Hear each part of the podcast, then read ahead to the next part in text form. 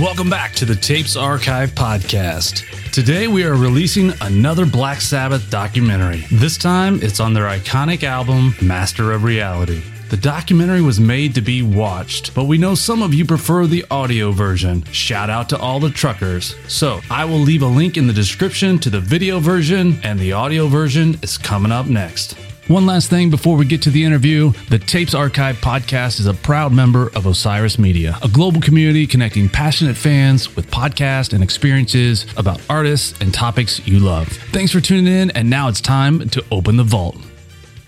After the band's massive success with 1970s Paranoid, which had reached number one in the UK, Black Sabbath had been put on a rigorous touring schedule to support the album playing a stint in Australia, two tours of the US, as well as all of Europe, which left the group exhausted. Yet their label Vertigo, wanting a quick follow up to take advantage of the sales and buzz from Paranoid, put the tired, overworked band back in the studio in the first part of 1971 to record what would be arguably their heaviest album ever, Master of Reality. It's July 17, 1970, and Black Sabbath had just released their single Paranoid, the title track from their upcoming album. This is only the band's second single. The first was Evil Woman off their self titled debut album. Not a song the band particularly felt strong about. For one, it wasn't even their own. Evil Woman was instead a top 20 song by the obscure American group Crow. And Sabbath felt like they had been forced to release their throwaway cover by management, and all for naught since it resulted in zero success on the charts. Ironically, Paranoid was considered a throwaway song as well. Bassist Geezer Butler explained. The song Paranoid was written as an afterthought. We basically needed a three minute filler for the album, and Tony came up with the riff. I quickly did the lyrics, and Ozzy was reading them as he was singing. It took 20 to 25 minutes from top to bottom. But this time, unlike Evil Woman, Paranoid would become a smash hit and generate good and bad things for the band. Behind the scenes, the band had been lured into believing that Don Arden's former right hand man, Patrick Meehan, and his henchman Wilf Pine would elevate them to worldwide success, while their local promoter and current manager, Jim Simpson, did not have what it took. Of course, Paranoid had already made Black Sabbath a worldwide sensation. Still, the band struggled with self doubt, and the perception that a hungry London based management would take them into the big leagues was too good a temptation to pass up. Black Sabbath would get what they wanted, but it would come at a cost that they would pay for the next decade and beyond. On September 4th, 1970, just 14 days before the Paranoid album would be released, Jim Simpson was served papers stating his services were no longer needed, and the band was now managed by Meehan and his company, Worldwide Artists. Although this came as a huge blow to the kind hearted Simpson, he would later take it in stride after winning this case five and a half years later, stating, I was with Sabbath for their best two records. After the September 18th UK release of Paranoid, and only six months after their debut album released in February 1970, Meehan wasted no time pushing them into the limelight by getting them a spot on the popular mainstream British music TV show Top of the Pops. On Thursday, September 24th, 1970, Black Sabbath pantomimed Paranoid into millions of homes across the UK. The appearance not only helped the song move up the UK charts to the number 4 position, but it also helped the band take over the number 1 spot on the UK album chart, dethroning Simon and Garfunkel's popular album Bridge Over Troubled Water. In October of 1970, Mark Plummer wrote in Melody Maker about Sabbath becoming a victim of fan worship. Sudden mainstream popularity proved a double edged sword. On the one hand, it was gratifying to reap the fruits of all their hard work, but on the other hand, pop fans were turning up at their shows, which made it seem like that Sabbath was selling out. Although the group initially welcomed the attention, it ultimately made them uncomfortable. Guitarist Tony Iommi recalled, Top of the Pops attracted a lot of younger screaming kids. We weren't that type of band. It felt wrong to us. Lead singer Ozzy Osbourne said, The kids who came out were okay, but it wasn't what we were trying to achieve. Bubblegum bands come and go. We were attracting people who were just fans for the minute, mostly women, and then of course they eventually disappeared. We didn't want to attract that type of fan base. We wanted fans who were genuine. Even one of their early supporters came out against the Sab 4 once they were famous.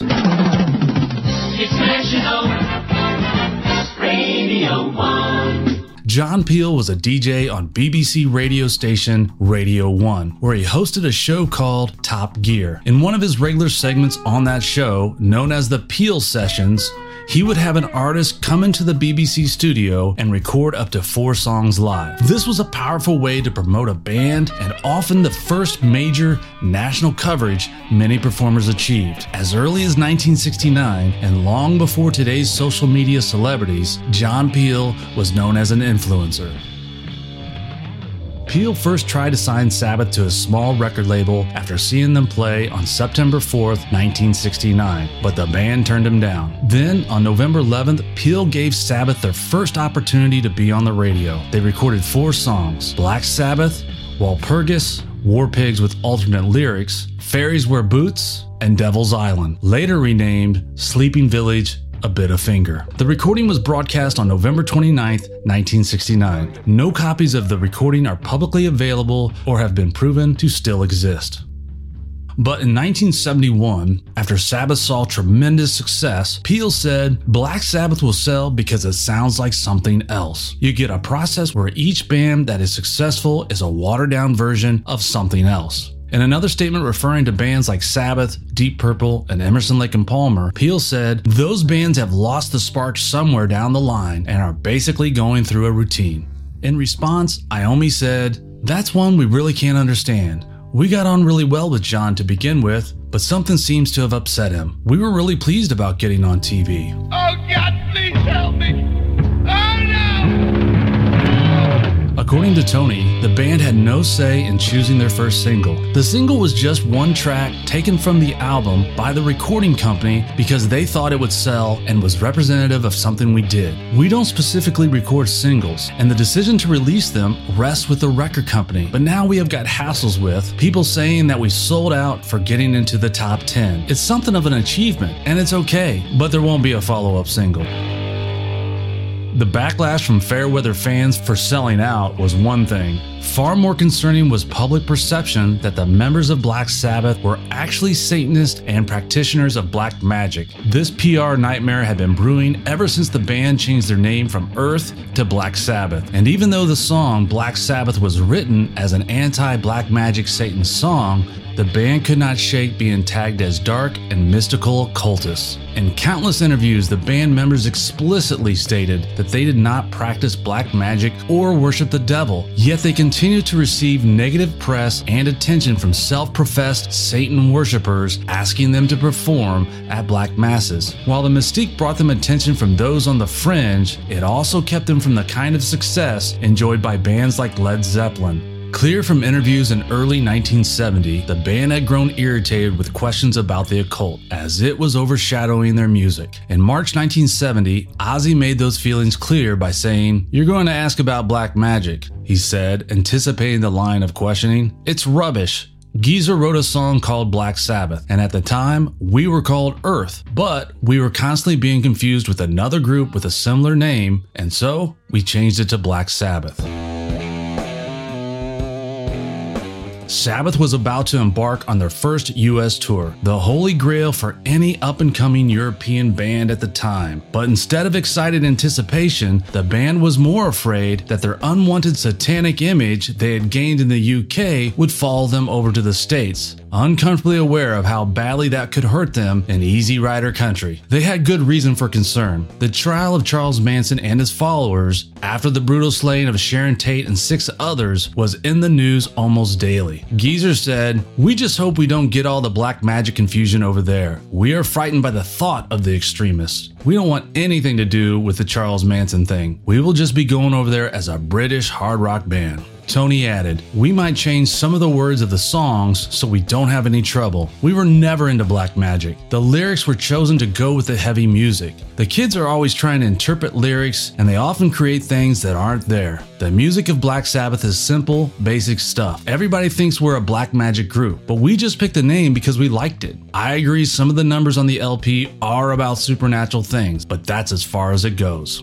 But it wasn't just their name and misunderstood lyrics that pushed the critics to cry, Satanist. Black Sabbath was often confused with another British band named Black Widow, a band who leaned hard into the satanic and black magic imagery and wanted the notoriety of being the band for devil worshippers. During one of the tours, Black Widow had secured the services of Maxine, wife of England's chief witch Alex Sanders, to appear in their stage show as Lady Astaroth, a tormented girl from the 18th century who was driven insane and jumped to her death. Maxine would end up naked at the show's end and simulate sex with the band's lead vocalist. Ironically, their biggest song was called Come to the Sabbath, but there was another more direct connection between the two bands. Black Sabbath's new manager, Patrick Meehan, had previously managed Black Widow and produced their last album, Sacrificed. Ozzy said, A lot of people have a grudge against us because of this black magic thing, but it has gotten all out of proportion. At one time, we got so confused with Black Widow, it was unbelievable. We're two completely different bands in music and everything. Black Sabbath's confusion with Black Widow got so bad that the band actually considered changing their name again, but the Meehan's had convinced Sabbath that Black Widow would be changing their image. Ironically, when Black Widow did back down on the occult imagery, their notoriety faded.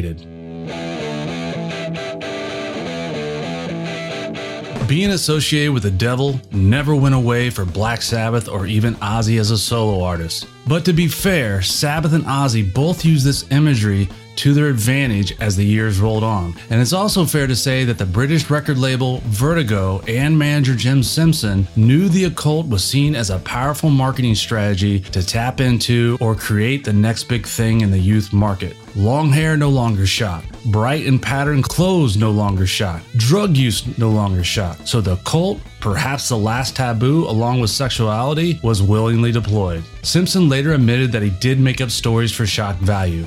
Vertigo didn't help things by releasing their first album on Friday the 13th or having an inverted cross on the inside of the album. Although the second album saw a shift from the perceived satanic preoccupations of the debut release, Paranoid was still an album shot through with dark themes. In the process of backpedaling away from the supernatural, the band refused to celebrate the witches' Sabbath at Stonehenge. This rejection allegedly caused Alex Sanders, head witch in England, to cast a spell on Sabbath. This story, which would be denied and affirmed over the coming years, would become part of the Sabbath mythology in a way that illustrates the awkward push pull that existed between the band and their co opting of horror imagery. Uncertain what to expect in the US, the band decided to test the waters across the Atlantic with a small exploratory tour in the fall of 1970.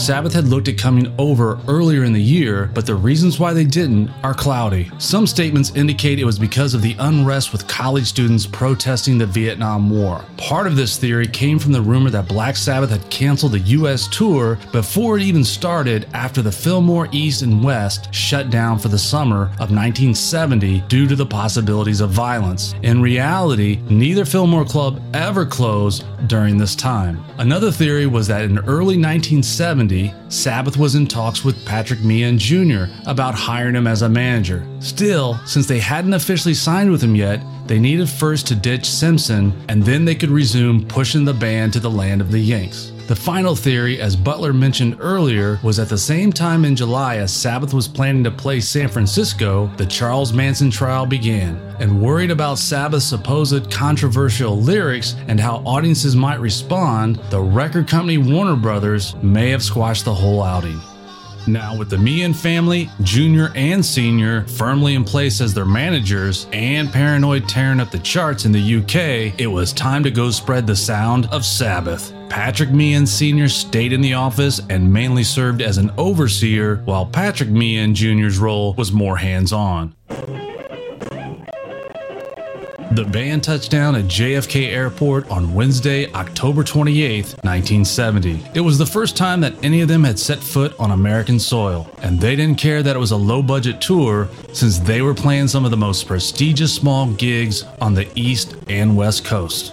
According to Iommi, one of the stupidest things they did was haul their entire PA system instead of renting one in the US. Not realizing the US had a different electrical system, Sabbath promptly blew out the power in the first place they played.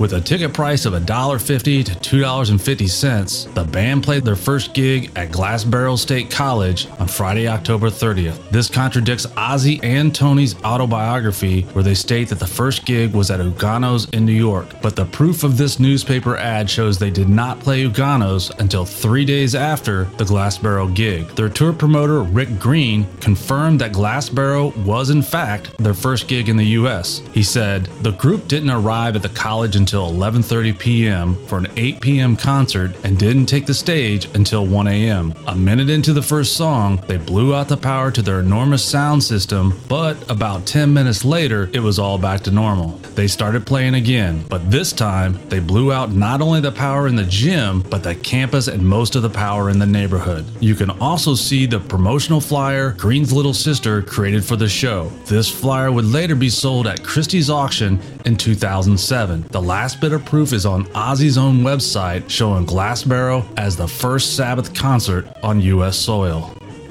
Sabbath would play in 10 cities with over 18 shows for the next five weeks. According to one music critic, they blew headliner Rod Stewart and the Faces off the Fillmore East stage. According to Tony, when we went on, the crowd went absolutely mental. Then Rod Stewart came on and the crowd began throwing things at him. It was just incredible. And from then on, we became like the underground band in America.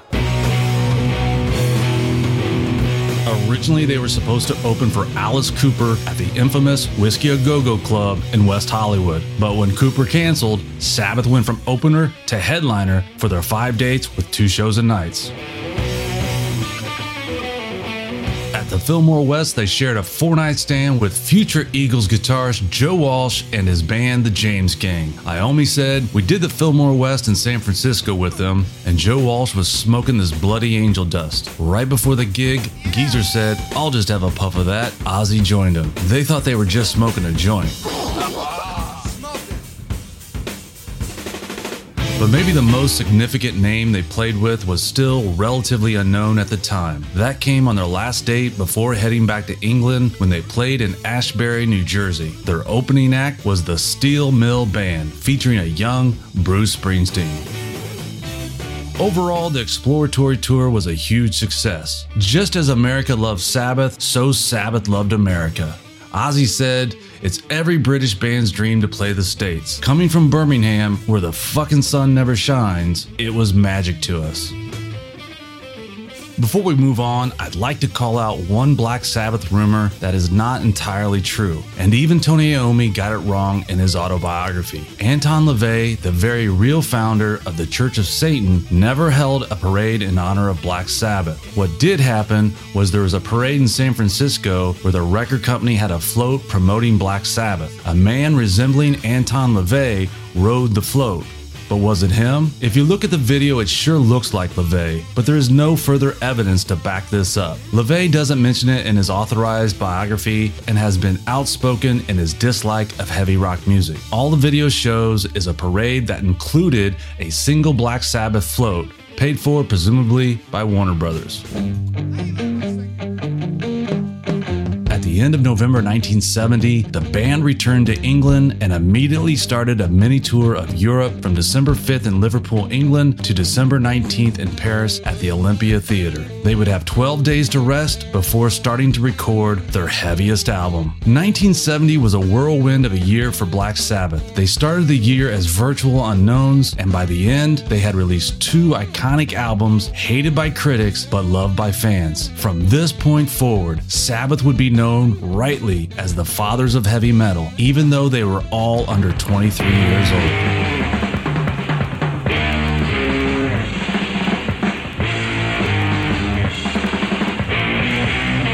Five decades later is challenging to take in just how frantic the pace was for the most successful bands in the late 60s and early 70s. Whereas acts these days record an album every three or four years, Sabbath was peaking at a time when turning out two albums every 12 months or so was the norm. As a result, they were already thinking about their next record when their first US tour ended. As the band struggled to work around their frantic touring schedule, Master of Reality would be the first Sabbath LP that was recorded piecemeal rather than in a concentrated burst of activity.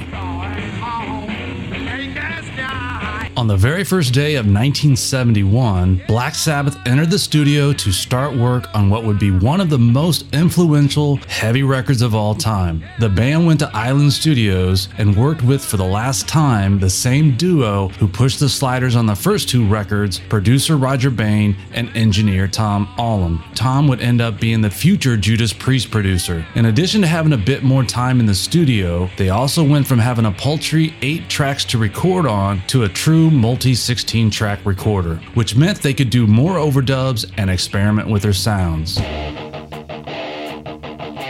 Amongst the handful of tracks recorded at this stage were After Forever and Into the Void, although the latter was still known at this point by its working title, Spanish Sid. Both songs were played during the band's brief UK tour in January and during their subsequent American jaunt, although Spanish Sid slash Into the Void was still being lyrically refined. Arguably the most bizarre recording to be taped during that session at Island was something the band called Weevil Woman 71.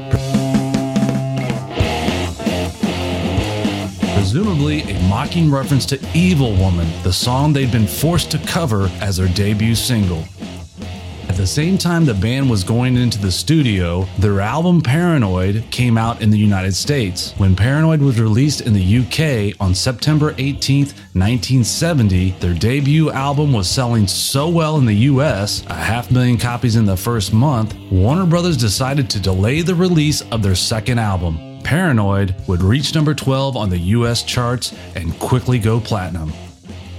Then, on January 27th, they flew over 42 hours with multiple stops to arrive in Adelaide, Australia to headline at the Myponga Festival on January 31st. This would be the first time they played Down Under and the first time they would headline a multi day music festival. Next, they had intended to play some dates in Japan, but were denied entry due to their spotty criminal records Ozzy for burglary and Tony and Bill for marijuana. It was rumored they ran into the same problem again in April of 72 when they attempted to revisit Japan. As it would turn out, Black Sabbath did not perform in Japan until November 1980 while Ronnie James Dio was in the band. With Japan out of the picture, they had a few extra days of R&R in Australia before another 40-hour trip to the Netherlands, where they played two dates on February 6th and 7th. At the time, Sabbath was still the Four Musketeers, ordinary lads from Aston who were all for one and one for all, and the band was the number one priority. Despite their jet lag and without stopping to catch their breath, they flew from Amsterdam to England and traveled straight to the studios in London to resume work on their next album.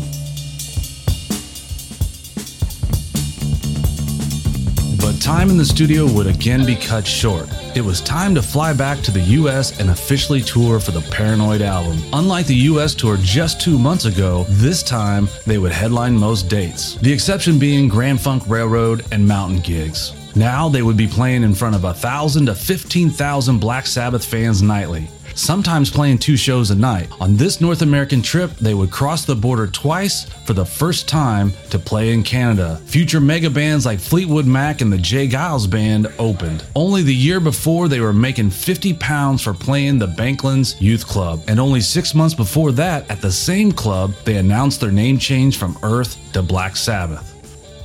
On the second night of the tour, February 18th, they played an uncommon stop for most rock bands Union Catholic High School in Scotch Plains, New Jersey. The student body contacted the band's booking agent asking if Sabbath would play at their school. Tired of the usual dull bake sales and dances, the students at Union Catholic endeavored upon a novel approach to fundraising. It first started with the Who concert at the school in 1967, followed by other notable bands such as Chicago, Blood, Sweat, and Tears, and Cream. Black Sabbath would be the last band to play there.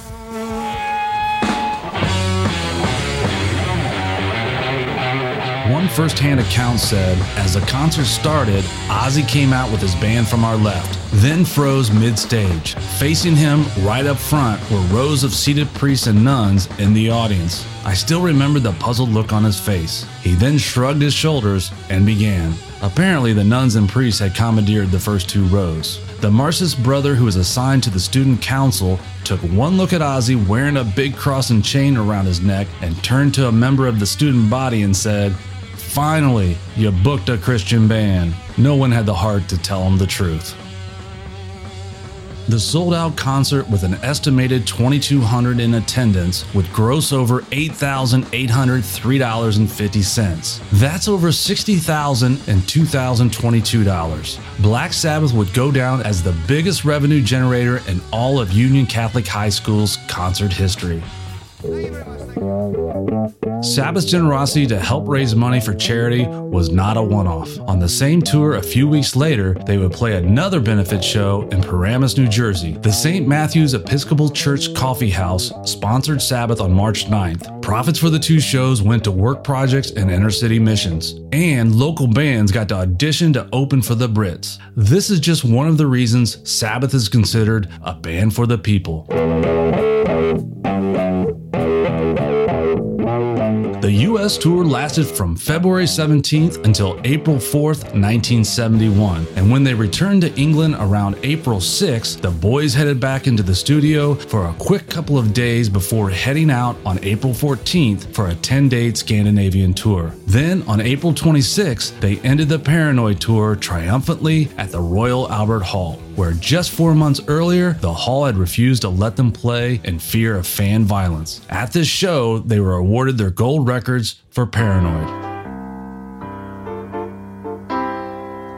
Around this time, 21 year old Ozzy found out that his then girlfriend was pregnant with their first child. Ozzy had met Thelma Riley, also known as Thelma Mayfair, at the Rum Runner Bar in Birmingham. That's where Thelma worked part time as a waitress when she wasn't teaching. After living together for a few months, Ozzy decided the proper thing to do was marry Thelma before the baby arrived. So in July 1971, Ozzy and Thelma got married quietly at the registry office. Some said that they were married on April 1st, but that could not have happened since Sabbath played a gig in Rochester, New York on that day. Months later, Ozzy would adopt Thelma's five year old son, Elliot Kingsley, from a previous marriage. Among Thelma's various talents, she was a gifted seamstress and designed all of the stage outfits Ozzy wore on tour throughout the 70s.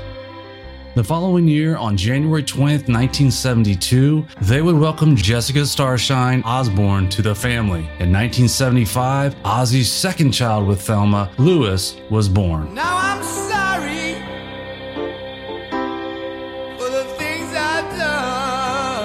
Ozzy would later admit to being a horrible father and husband to his first family. Adultery, spousal abuse, animal cruelty, and child neglect. Ozzy said years later, Thelma really suffered with me, and I really regret that. If there's one thing I wish for in my life, it's that I could take it all back. But of course, you can never take violence back of any kind, and I'll take this to the grave with me. Ozzy and Thelma divorced in 1982, and in the same year, he married his manager, Sharon Arden, with whom he had been having an affair. There are various accounts of when Black Sabbath finished recording Master of Reality, but most reports point to the last week of May. As the band prepared for the studio, Ozzy warned the press that the new record was going to rock, telling one reporter that the third album was going to be the heaviest we've done. It's going to be heavier than before because that's what people want. I don't know whether Led Zeppelin made a big mistake or not with their third album, but personally, I think a lot of people were disillusioned. If we ever decide to go acoustic with the band, we would do it gradually. But at the moment, people want heavy music. The heavier, the better. Tony Iommi said that musically, Master of Reality was a continuation of Paranoid. I think all would agree that, with the exception of how they tuned their instruments, his statement is accurate. There are three songs on Master of Reality where they all turned their instruments down three semitones. These are Children of the Grave, Lord of this World, and Into the Void. Without getting too deep into musical jargon, this means they tuned their bass and guitars lower than most, if not all, musicians at the time. This created a uniquely rich, dark baritone that no one else had. In another interview, Tony stated it was all part of an experiment, tuning down together for a bigger, heavier sound. Back then, all the other bands had rhythm guitarists or keyboards, but we made do with guitar, bass guitar, and drums, so we tried to make them sound as fat as possible. Tuning down just seemed to give it more depth. I think I was the first one to do that.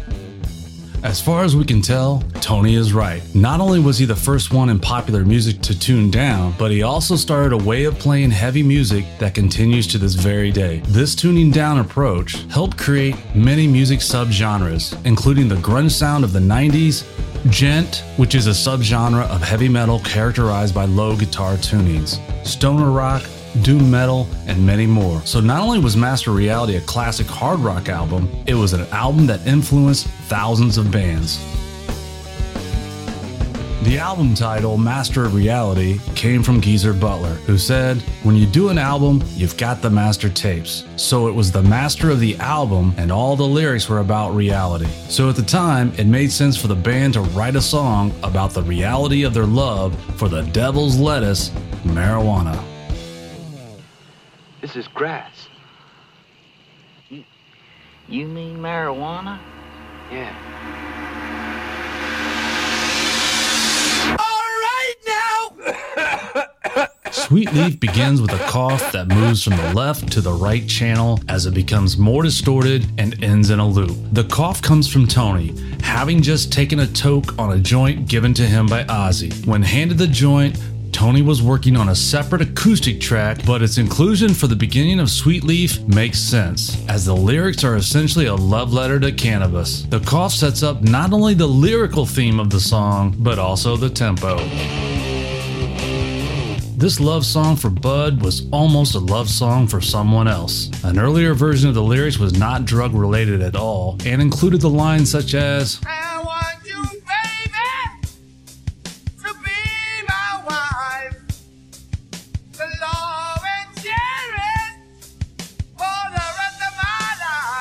song tone remained, but instead of the subject being a person, it became about the jazz cabbage after Geezer returned from Ireland.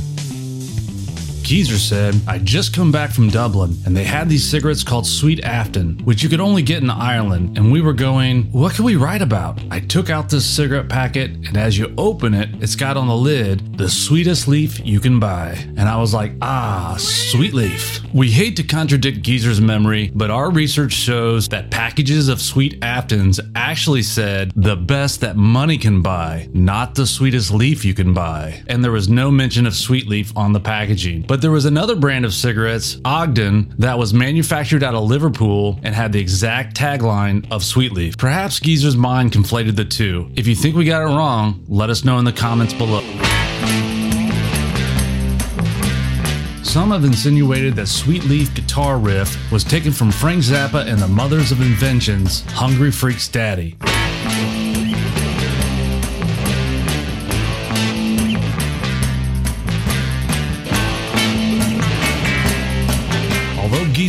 Was a big fan of Zappa, I think it's a mere coincidence of notes. What isn't a coincidence of notes is the use of the riff in the Beastie Boys song Rhymin' and Stealin'. In that song, the main guitar riff is paired with a loop of a drum sample from Led Zeppelin's When the Levee Breaks. The biggest song to ever give a tip of the hat to Sweet Leaf was the ending music passage of the Red Hot Chili Peppers' hit song Give It Away.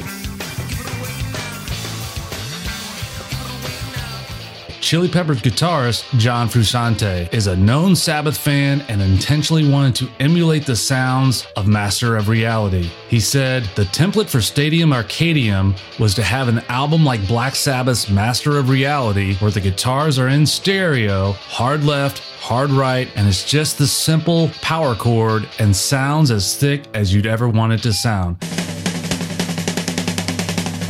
If you have early copies of the North American version of the first four albums, you have probably noticed extra song titles but no actual additional songs. Those are ghost titles. Warner Brother bands who played longer songs needed to give the appearance of more songs due to their publishing agreement. So for Black Sabbath to feature a minimum of 10 song titles, those additional titles were added afterward to various sections of songs, which was common practice amongst prog rock bands of the era. After Forever's floating instrumental intro was given one of those ghost titles, The Elegy.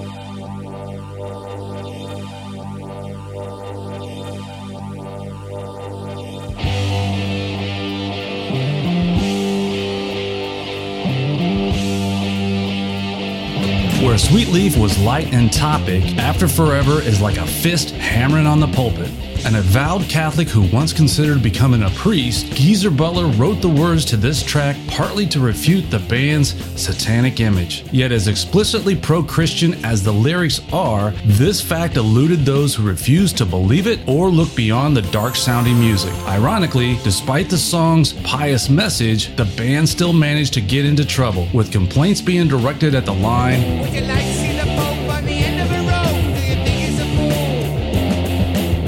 course, out of context by its detractors. Geezer said, That song just says that once you get to the end, are you going to be prepared for what you find? Have you lived a good life? Geezer also once put it this way We were getting accused of all sorts of things, the whole Satan thing and everything. And After Forever is just about all these people that were following us around, that were into the occult, and all the so called Jesus freaks. So, as a response to them, I wrote After Forever. It raises the question when you're on your deathbed, who you going to call, God or the devil? Who are you? We're the band Sanctified. We play metal and punk, but with lyrics that inspire faith in Christ. Yeah, we proved that Christian music can be tough and hardcore. Yeah, you guys are real hardcore. You bet your gosh darn rear end we are. Send down from heaven the spirit and the glory. After Forever may be the first Christian metal song ever written. It would be covered years later by the all Christian metal band Stryper with all the original lyrics intact. More influentially, it would establish a through line in the heavy metal genre of songs centered on biblical themes that carried over the decades with countless bands, but comes directly from Black Sabbath, as this was not a topic Deep Purple, Led Zeppelin, or even the acid rock bands were writing about.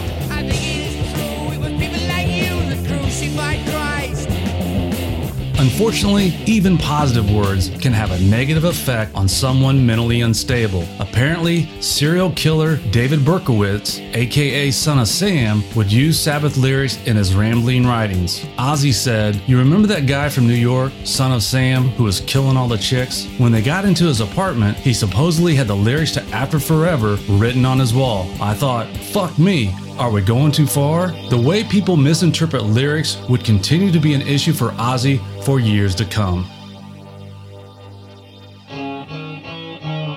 Embryo is a 28 second track for solo guitar that gives birth to Children of the Grave. This two string medieval jaunt is Tony letting you catch your breath before he and the rest of the band propel you on a galloping ride with the Horsemen of the Apocalypse. Tony said, I like to come up with some instrumental guitar tracks like Embryo. It's a little classical thing to give it a little space and create some light and shade. If you listen to an album or even a song from start to finish and it's all pounding away, you don't notice the heaviness of it because there is no light in between it. And that's why sometimes in the middle of songs as well, I put a light part in to make the riff sound heavy when it comes back in.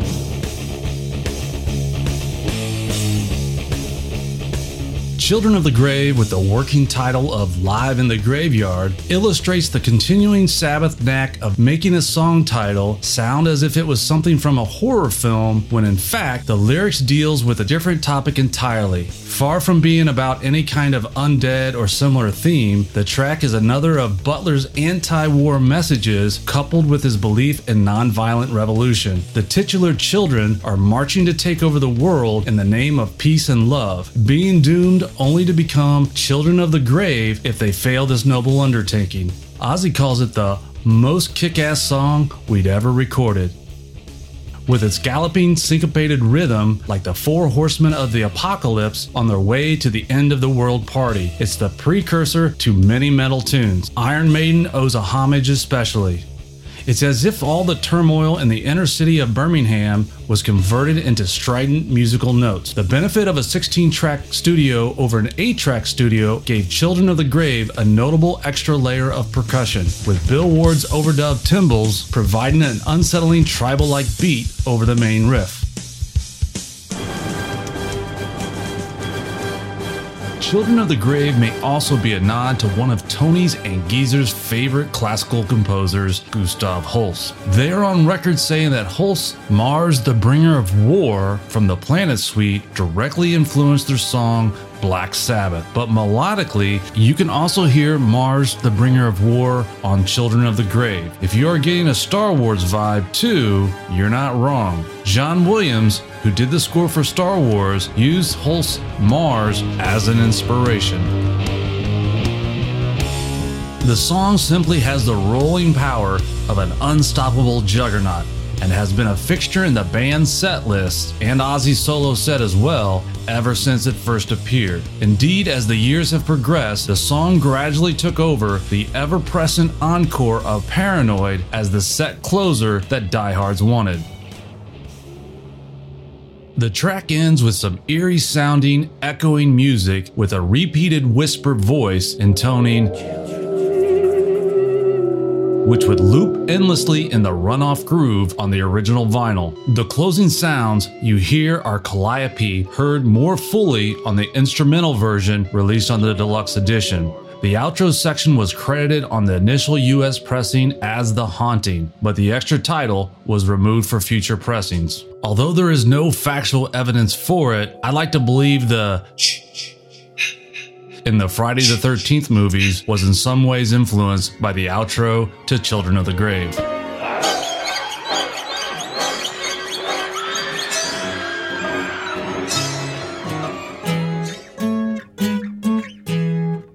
Embryo is medieval, this interlude is somewhat more Renaissance. This one and a half minute Iommi solo acoustic piece is far more than another Embryo. Despite its brief duration, this is a supremely delicate and beautifully composed piece with a couple of brilliantly evocative chord progressions thrown almost casually into the middle. The short length of the track may be indicative of Iommi's lack of confidence including such a piece on a Black Sabbath album, and it wouldn't be until the following years that he'd add longer and more developed works in the shape of Laguna Sunrise, Fluff, and the intro to Spiral Architect. It may also have been abbreviated by Rodger Bain, who is notorious for cutting things like this.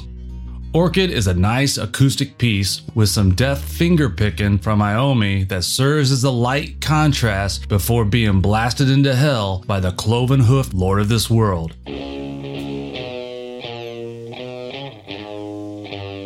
Many Sabbath fans claim Lord of This World to be the heaviest tune that Sabbath has ever recorded. Surprisingly, this most explicit reference to Satan is the most thoroughly Christian song on the album. The message is simple God and the devil both exist, and if you don't willfully choose to follow God, you get the devil by default. The reference to Satan as Lord of this world is straight out of the New Testament. The ultra heavy groove is surprisingly dynamic and rich.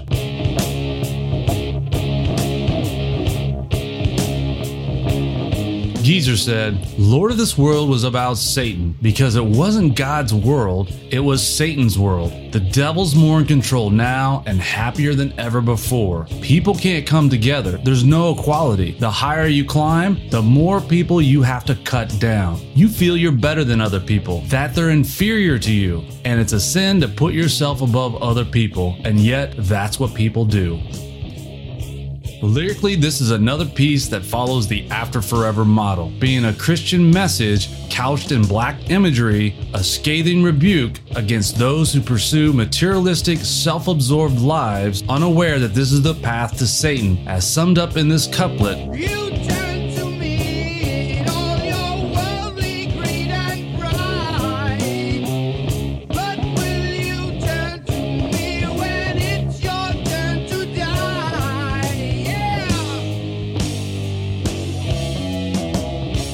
Retrospect, it was an incredible tightrope act that the band managed to pull off. While most bands would have been ridiculed for their Christian ideals, Black Sabbath's name, spooky imagery, and uber heavy music carried them forward. In effect, they managed to use the cool trappings of the dark side common to occult bands like Black Widow and Coven while escaping their gimmicky natures due to their greater musical and lyrical depth, all the while making anti satanic ideas fascinating.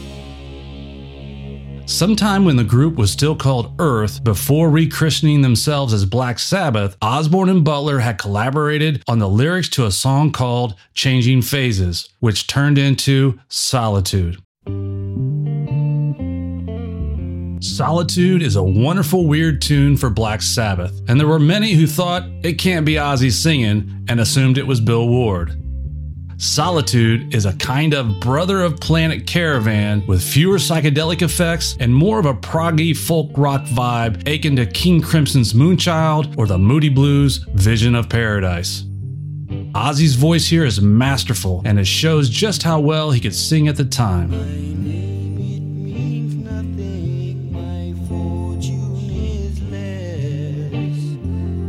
Ozzy's voice aside, this is really a Tony Iommi piece. In addition to a multi-track acoustic and electric guitar parts, he also contributes some excellent flute playing, a legacy of an interest gained during his brief stint with Jethro Tull. Iommi said, I tried all sorts of things in the course of doing albums, even though I couldn't play them. And after being with Jethro Tull for a short stint, I thought I might try the flute. I did it only to a very amateurish extent, I must admit. If you listen to Tony's playing on a song for Jim, a tribute to their first manager Jim Simpson, you will hear that amateur or not, he was quite proficient on the flute.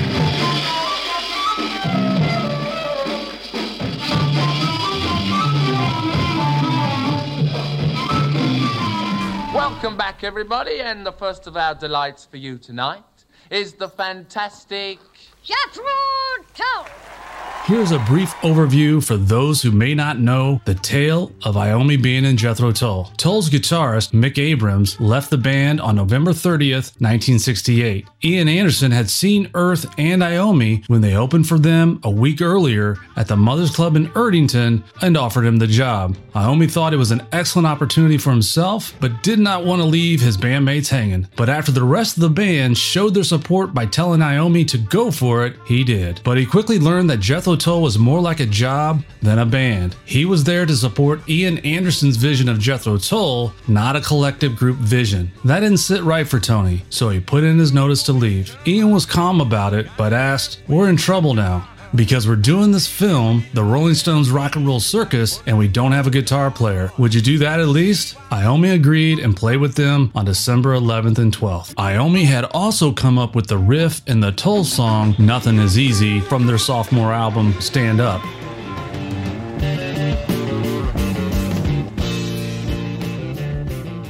Iommi has consistently spoken of the light and shade dynamics of Black Sabbath to provide different timbres for the listener. Master of Reality's Solitude provides this contrast as much as Planet Caravan did for Paranoid. With its acoustic guitar, flute, and light arrangements, Solitude is both a gorgeous ode to proggy psychedelia and a palate cleanser for the heavy, ambitious cruncher that is into the void, much like Planet Caravan was for Iron Man.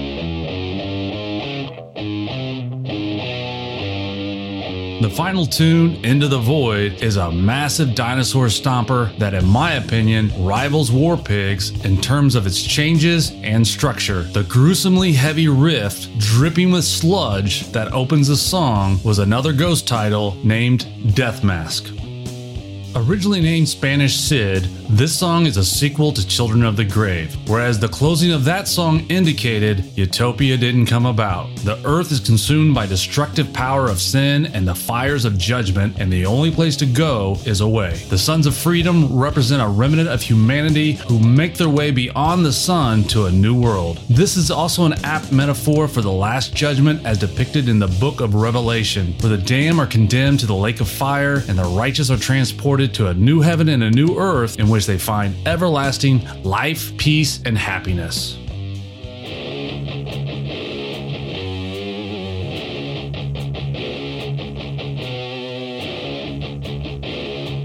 An absolutely monstrous and challenging track to make. Iommi has said that both Ward and Osbourne had trouble nailing this one down. It was time, effort, and frustration well spent. Bill Ward said, That was Black Sabbath at its absolute height, when it was absolutely coming alive. At that point, Geezer was writing really strongly, and the band at that point was unbelievably tight. We were really becoming confident due to all the touring we'd done. Soundgarden recorded this for their 1992 re release of their Bad Motorfinger album. Their version substituted lyrics taken from a speech given by Chief Sealth, a Native American leader in what is now Washington State.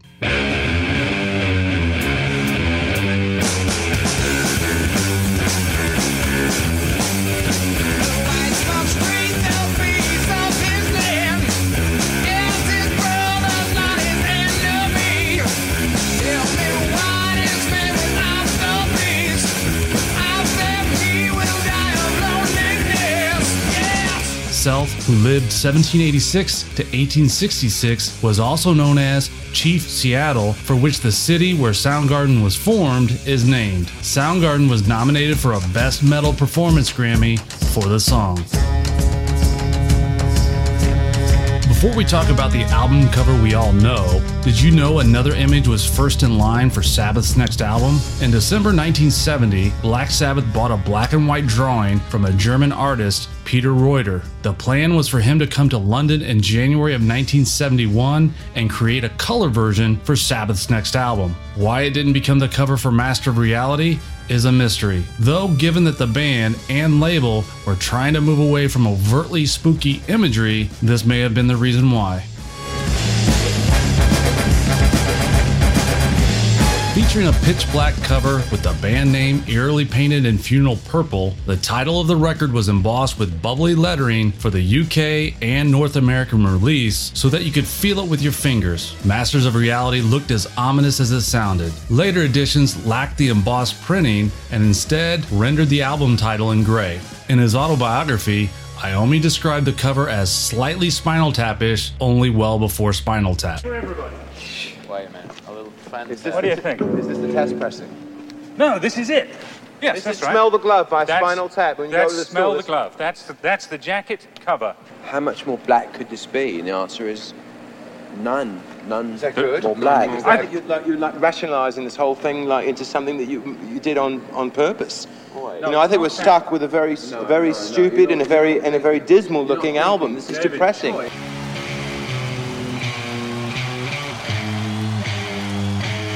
Black and purple were chosen as the theme to represent mourning colors. Many variants occurred around the world, with the majority intending to make the band's name more readable beyond the straight embossing. Post the initial pressings, there have been several variants worldwide of the color scheme with red, orange, and all the purple lettering occasionally being used, but always with the same basic design. According to Discogs.com, over 200 variants exist of the Master of Reality album cover. The original UK issues of the album had the sleeve constructed as a thin box, opening with a flat at the top like an envelope. A large six panel fold out poster was housed inside, featuring a sinister shot of the band standing under a tree. The photo was taken by Keith McMillan, aka Keef, who was responsible for the cover artwork of Black Sabbath and Paranoid. The location was Black Park, a country park in Wexham, England. The Bloomsbury Group, who designed the cover, and McMillan would team up again for Sabbath's next album, Volume 4. This was also the first Black Sabbath record on which the lyrics were reproduced on the back of the sleeve, which should have clarified what the band was about once and for all. Early US pressings bore the hallmark of injudicious planning when the title appeared in the plural as Masters of Reality on the vinyl label. Master of Reality was the first Black Sabbath album, other than cover songs, that didn't include full band credits for each song. Initially, Orchid, Embryo, and oddly enough, After Forever were mistakenly credited only to Iommi. This was changed when the Black Box was released, and the tunes, even Orchid and Embryo, were credited to the entire band. Black Sabbath has just released their third album. It's called Master of Reality. About Black Sabbath? I love them. Why? I don't know, like they're a good group. couldn't explain it. You know, they're outrageous. I think Black Sabbath is fantastic. They play what they feel, they're not like put on, but I think Black Sabbath really knows what they're doing. Music that drives. Master of Reality by Black Sabbath on Warner Brothers.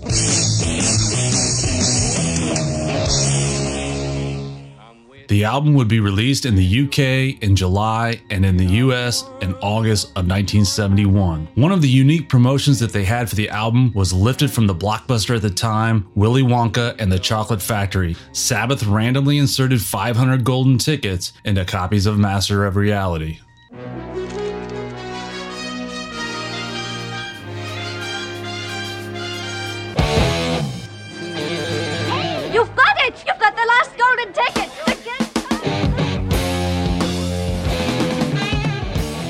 The ticket stated, in 10 words or less, explain why you love Black Sabbath's music. The winner would get to hang out with Sabbath for the day. The winner ended up being writer metal Mike Saunders, and the 10 words or less that won it for him was simply Black Sabbath have discovered the secret of sound. In the description, I will link his article about his experience named A Dorito and 7 Up Picnic with Black Sabbath. Master of Reality was a commercial hit, a top 5 album in the UK, and a top 10 success in America. It's the distinct point where Sabbath proved they were here to stay and far from a current fad of 1970. They were able to capitalize on the brilliant music they had created the year before and enhanced it a stage further, all the while selling a ton of records and concert tickets, and not to mention kickstarting new genres and inspiring musicians who were at the time either toddlers or not even born yet. 1971 was a great year for Black Sabbath and marked the turning point for them as they became a massive act stateside and worldwide. Yet critics still didn't get it. Sabbath were still written about as uncouth hoodlums making simple music for grubby people. Even though the album shipped gold, went double platinum in the US, and sold nearly 5 million copies worldwide, there were still a few critics that hated Black Sabbath for purportedly killing the hippie dream. Bill Ward said, When we did Master, I thought, my god, surely this has got to get some credibility because I love Master of Reality. It's one of the best albums I've ever heard. If we look at it through the lens of time, it's an iconic piece of music. Billy Corgan, leader of the Smashing Pumpkins, considers Master of Reality the album that spawned grunge. Rolling Stone magazine ranked the album in their list of the top 500 albums of all time. Bill Ward said, When we completed that album, we were, as far as I'm concerned, truly veterans. I always looked at the first three albums as part of the same time period for us. But for me, it was Master of Reality that defined how good we'd become. The band had sort of reached a pinnacle with it. While I like all those records, this is the one where I believe we'd found ourselves. This is really the first proper studio album. It also marked the point at which we began to develop into something else.